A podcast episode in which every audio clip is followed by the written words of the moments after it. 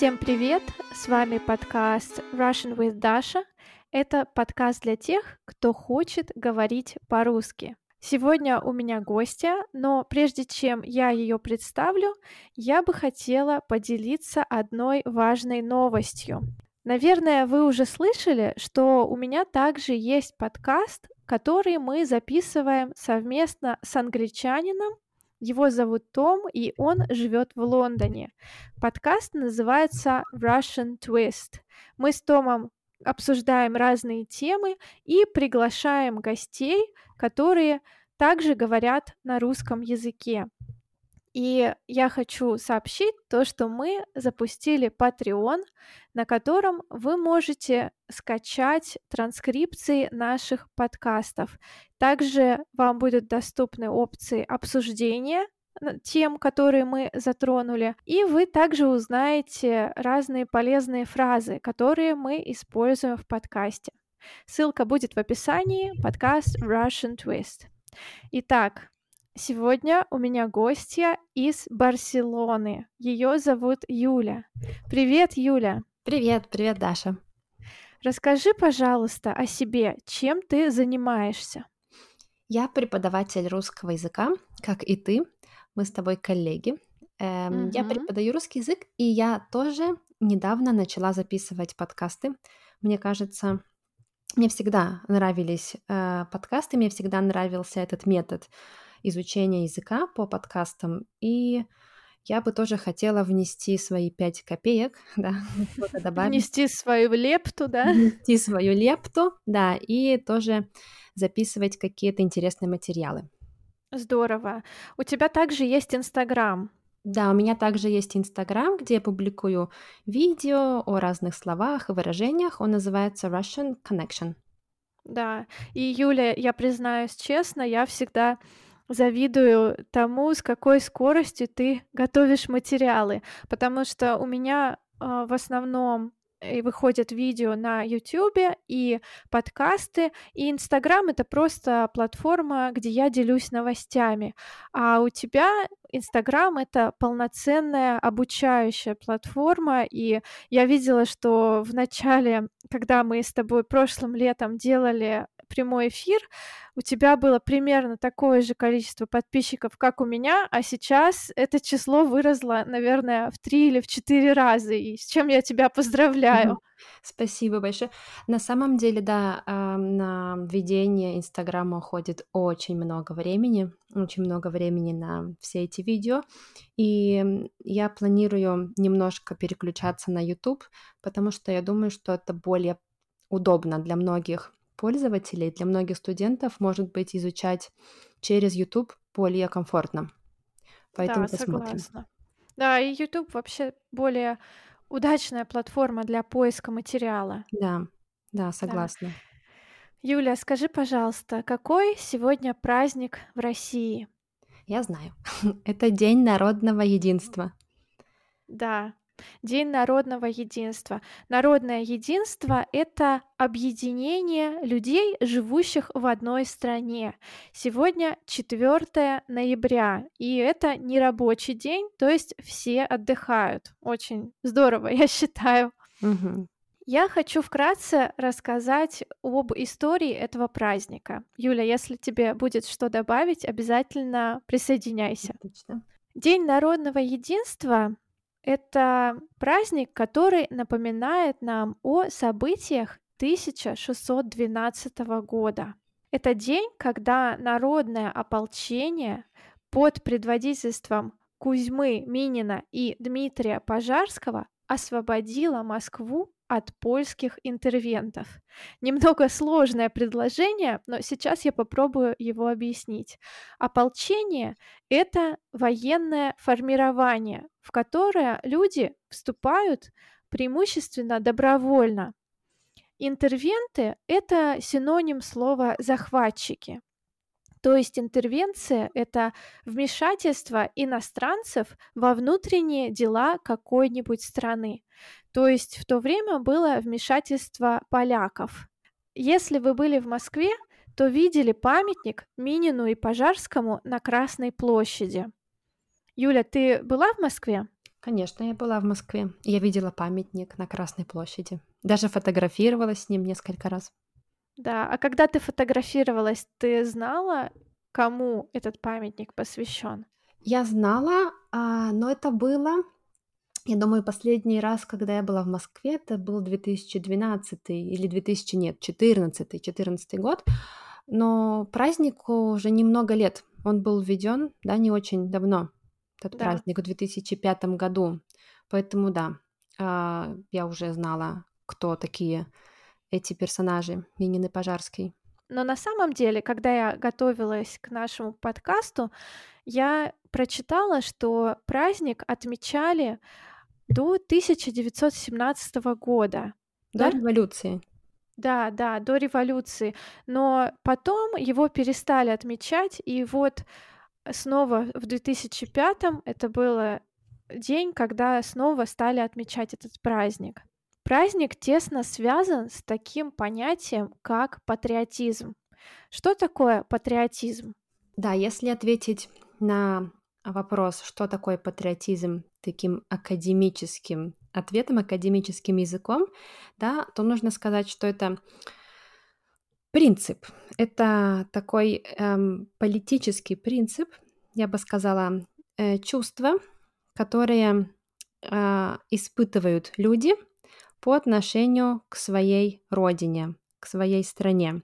Это чувство любви, преданности и готовности к жертвам, к подвигам ради этой страны, ради своей родины. Да, здесь, наверное, трудные слова — это жертва и, и подвиг. Готовность к жертве, то есть готовность пожертвовать своей жизнью или спокойствием своей жизни для того, чтобы спасти родину, спасти страну от, например, общего врага, да? Да.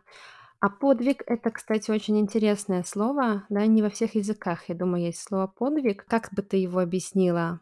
Подвиг, я думаю, что это связано с каким-то героическим Мгм. поступком, то есть поступок, который требует немалых усилий, который требует смелости и, возможно, даже как раз он тесно связан со словом жертвенность, да, то есть Да. принести себя в жертву во благо или во имя единого дела. Да, да, именно так.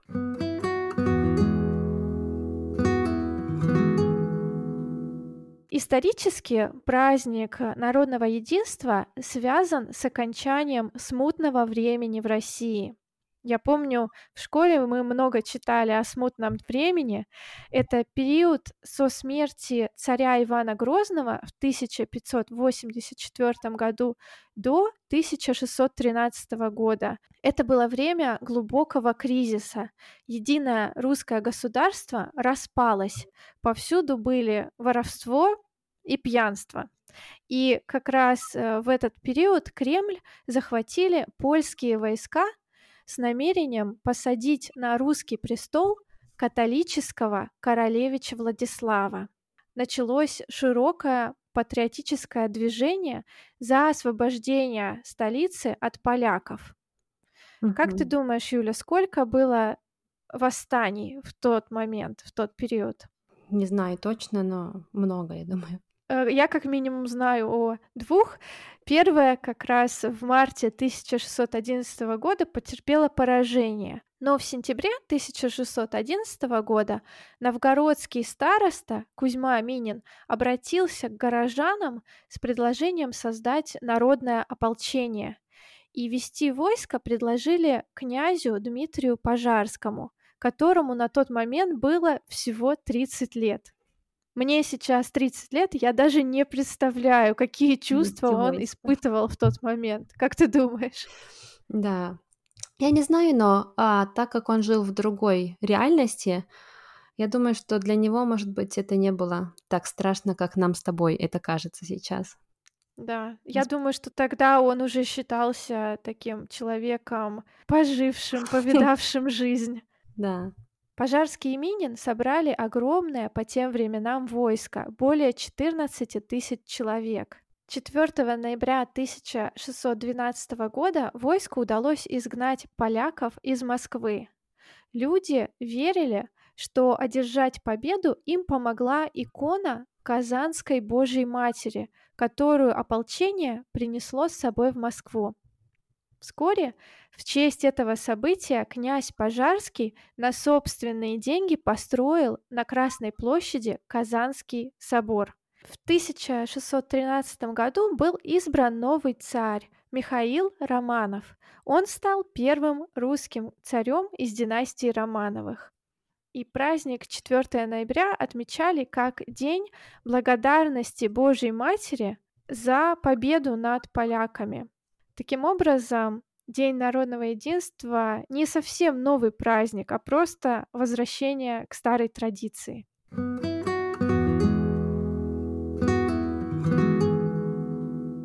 Почему, как ты думаешь, только недавно мы возродили, да, в нашей стране возродили этот праздник в 2005 году? Ну, я думаю, что таким образом президент Российской Федерации, возможно, хотел укрепить патриотизм в стране Мгм. и дух патриотизма. И раньше отмечался День э, Красной Армии, Да, да? да. 7, да, по-моему, 7 ноября. ноября. Мгм. Да. Но сейчас этот день уже не считается праздником, а зато 4 ноября сделали праздничным днем. Наверное, поэтому, чтобы все таки оставить один праздник в Да. месяце, наверное, из-за этого. А ты как думаешь? А я тоже читала, что когда убрали с- праздник 7 ноября, многие были против этого, потому что, во-первых, убрали выходной день из Мгм. расписания, из, Да. да, и нужно было его чем-то заменить. Ну и, во-вторых, как ты сказала, я тоже согласна с тем, что, скорее всего, это возвращение к истокам, можно сказать, возвращение к старым традициям, чтобы укрепить единство, укрепить народ, да, чтобы Да. люди а, были более патриотичны. Юля, а что для тебя лично патриотизм? Что для меня патриотизм? Мне кажется, что это слово можно, этот концепт можно интерпретировать по-разному. Каждый интерпретирует так, как он хочет это делать. И очень интересно, потому что я могу сказать, что в определенный момент моей жизни я была патриотом или патриоткой, патриоткой. ам, м, я испытывала такой даже эйфоричный патриотизм. Вот в понимании, наверное, многих русских. То есть это а, гордость за страну, гордость за успехи страны, чувство принадлежности, да, и Да. даже м, оно сопряжено с каким-то, э, может быть, чуть-чуть чувством, а, чувством собственного достоинства. И я испытывала это чувство, поэтому я понимаю тех людей, кто эм, испытывает его также, но я могу сказать, что последние много лет я не считаю себя патриотом или патриоткой, потому что я стала по-другому интерпретировать эм, патриотизм. Мне кажется, что любовь к родине и патриотизм это не одно и то же. Патриотизм это такая самоидентификация. И очень часто, я думаю, когда человек гордится за свою страну, очень часто эти эмоции похожи на те эмоции, которые мы испытываем во время каких-то спортивных событий, да, когда твоя команда побеждает. Да. И вот этот эйфоричный патриотизм, он особенно часто встречается в сфере спорта, в сфере искусства, истории. Я думаю, что он связан с неуверенностью в себе. То есть, когда люди гордятся своим происхождением, тем, откуда они, я это не очень понимаю. А, Потому что я думаю, человек может гордиться тем, что он делает, тем, кем он стал. Да, я горжусь тем, чего я достигла, или... но я не могу гордиться своим происхождением, потому что это то же самое, что гордиться Своим цветом кожи. цветом кожи, точно. Это то, на что я никак не влияла, и это не моя заслуга.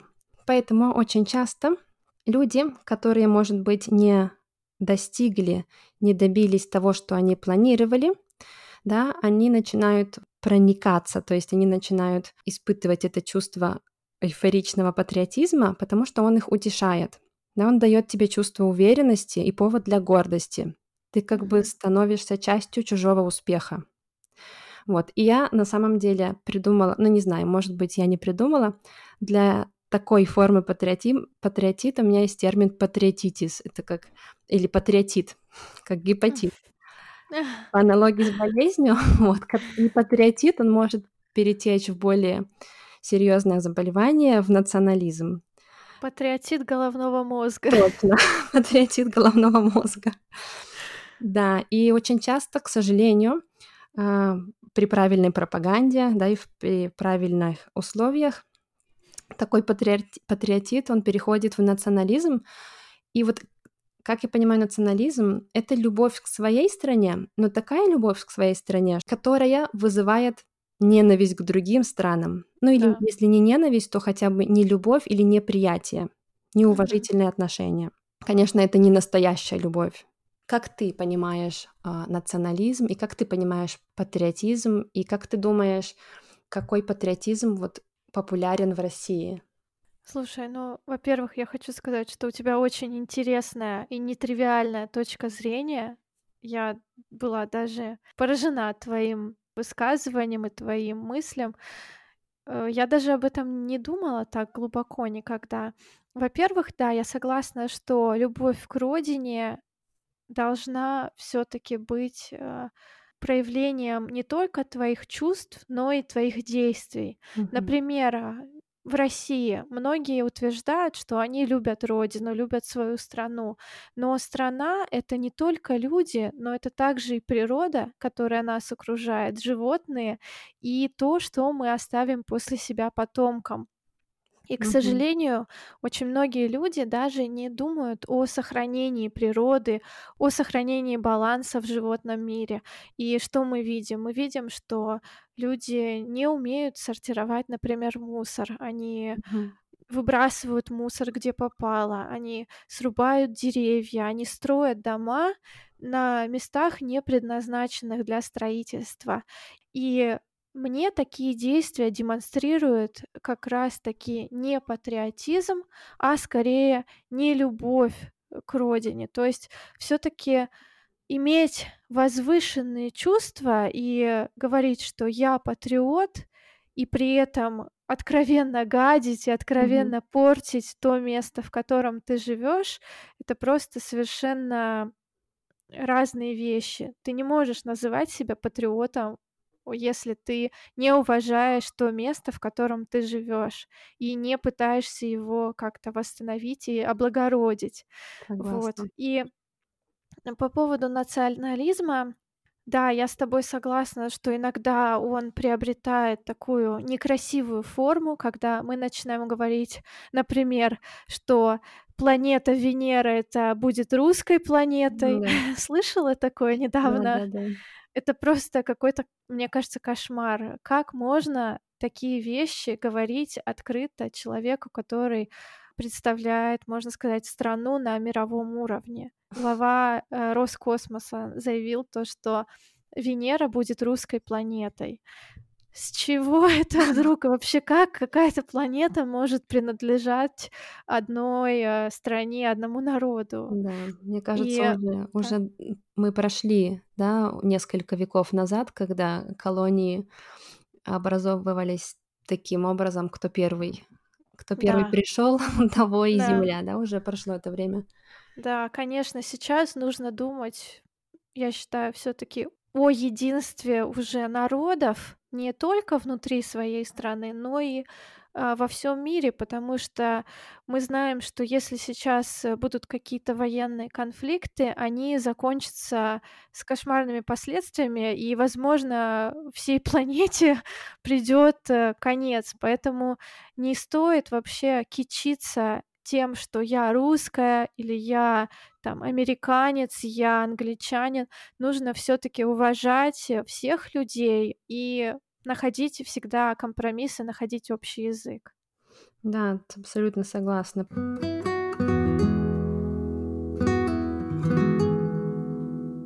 Очень часто мне больно смотреть на таких людей, особенно если они из России, потому что это моя родина, э, которые кричат, да, и бьют себя в грудь кулаком и кричат о том, какие они патриоты, но при этом, как ты сказала, выкидывают окурки сигарет на землю, да, или бутылки пластиковые кидают э, куда-то, Да. и неуважительно относятся к своим же согражданам, могут накричать на тебя, на бабушку, на дедушку могут накричать. В русском языке есть даже фраза «после нас хоть потоп». И, к сожалению, я ее слышу. И для меня на каждый, с каждым годом становится все ужаснее и ужаснее. Мне кажется, нельзя такое вообще произносить ртом после, после меня хоть потоп. То есть как бы мы настолько эгоцентричны и настолько мы сфокусированы только на нашей жизни, что мы не можем вообще видеть э, панораму мира. Да. И, конечно, это никак вообще не может идти вместе с чувством патриотизма. Да, да, я полностью согласна. Мне еще интересно, ты переехала в Барселону. Сколько ты уже лет там живешь? А в Барселоне я живу два года всего, но до этого я жила в Буэнос-Айресе. Понятно, ничего себе. Э, скажи мне, тебе когда-нибудь говорили, что ты, наоборот, покинула родину, ты не патриотка? Как ты могла переехать в другую страну и остаться там жить? Бывало Да, такое? хороший вопрос, Даша. Было много раз. Честно говоря, я слышала разные упреки, можно сказать. И самое грустное, что даже со стороны моих друзей, ну, а не близких друзей, да, со стороны приятелей или даже со стороны родственников, это может быть не, не упреки, но это такое как бы разочарование. Разочарование в человеке, который который переехал в другую страну, и переезд в другую страну для некоторых людей символизирует предательство своей родины. То есть как будто бы ты, э, не знаю, работаешь теперь на другую сторону. Мгм. Да. Я слышала Вра- враг народа. враг народа. Мой муж, он аргентинец, и слышала я такие, э, такие Высказывание? высказывания, да, спасибо, в, в свой адрес, что девушка, которая выходит замуж за иностранца, это предательница. Ну и то же самое, если... я- Хотя на самом деле я не слышала такое про мужчин. Обычно про женщин. Тоже я такое слышала. Я встречала тоже такое мнение, что тебе русских мало, как ты вообще могла бросить свою страну и уехать. Но мы живем все-таки, как говорил Цой, я живу не в стране, а на планете. Виктор Цой, это фронтмен группы кино. И я с ним полностью согласна. Я тоже считаю, что я живу не в стране, а на планете. И Слава богу, мы живем в такие в такое время, когда мы можем спокойно путешествовать. Конечно, сейчас пандемия и есть, э, ограничения. Мы можем сейчас поехать учиться в университет другой страны или поехать куда-то как волонтёры, или просто жить как, э, цифровые кочевники, то Мгм. есть кочуя из одной страны в другую, переезжая из одной страны в другую. И какая разница, какой стране ты принадлежишь, тем более, если ты говоришь на разных языках. Точно. Я даже, знаешь, что думаю в последнее время, что, а, может быть, это будет новой реальностью, но если уж принимать во внимание, что мир, да, планета, она должна делиться на разные, э, так сказать, страны или какие-то единицы, то, наверное, такие страны нужно, а, формировать не по принципу рождения, не по принципу принадлежности, а, национальной, а по мировоззрению, может быть, по политическим убеждениям или по каким-то моральным убеждениям, тогда это могло бы работать. Но просто формировать а, единицы и особенно когда страны пытаются быть закрытыми, да, для другого, Мгм. для всего мира, просто по принципу, где ты родился, мне Там кажется, пригодился. да, там, там пригодился. Не Вот, кстати, ненавижу, ненавижу а, эту фразу. знаешь, как часто мне родители это говорят, где родился, там и пригодился. Ой, это больная тема для меня, потому что, да, я тоже уехала из своего родного города, но пока что не уехала из страны. Посмотрим, как как будут обстоять дела в дальнейшем. А, Юля, спасибо тебе большое за этот интересный разговор. Я думаю, что мы с тобой еще запишем совместные эфиры. И я, я буду очень рада комментариям наших слушателей. Понравился ли вам такой формат выпуска? Супер, спасибо тебе большое, Даша, за то, что пригласила. Мне тоже было очень интересно побеседовать с тобой на такую животрепещущую тему. Да. Да, спасибо. И желаю всем здоровья и хорошего настроения. Всем пока. Пока.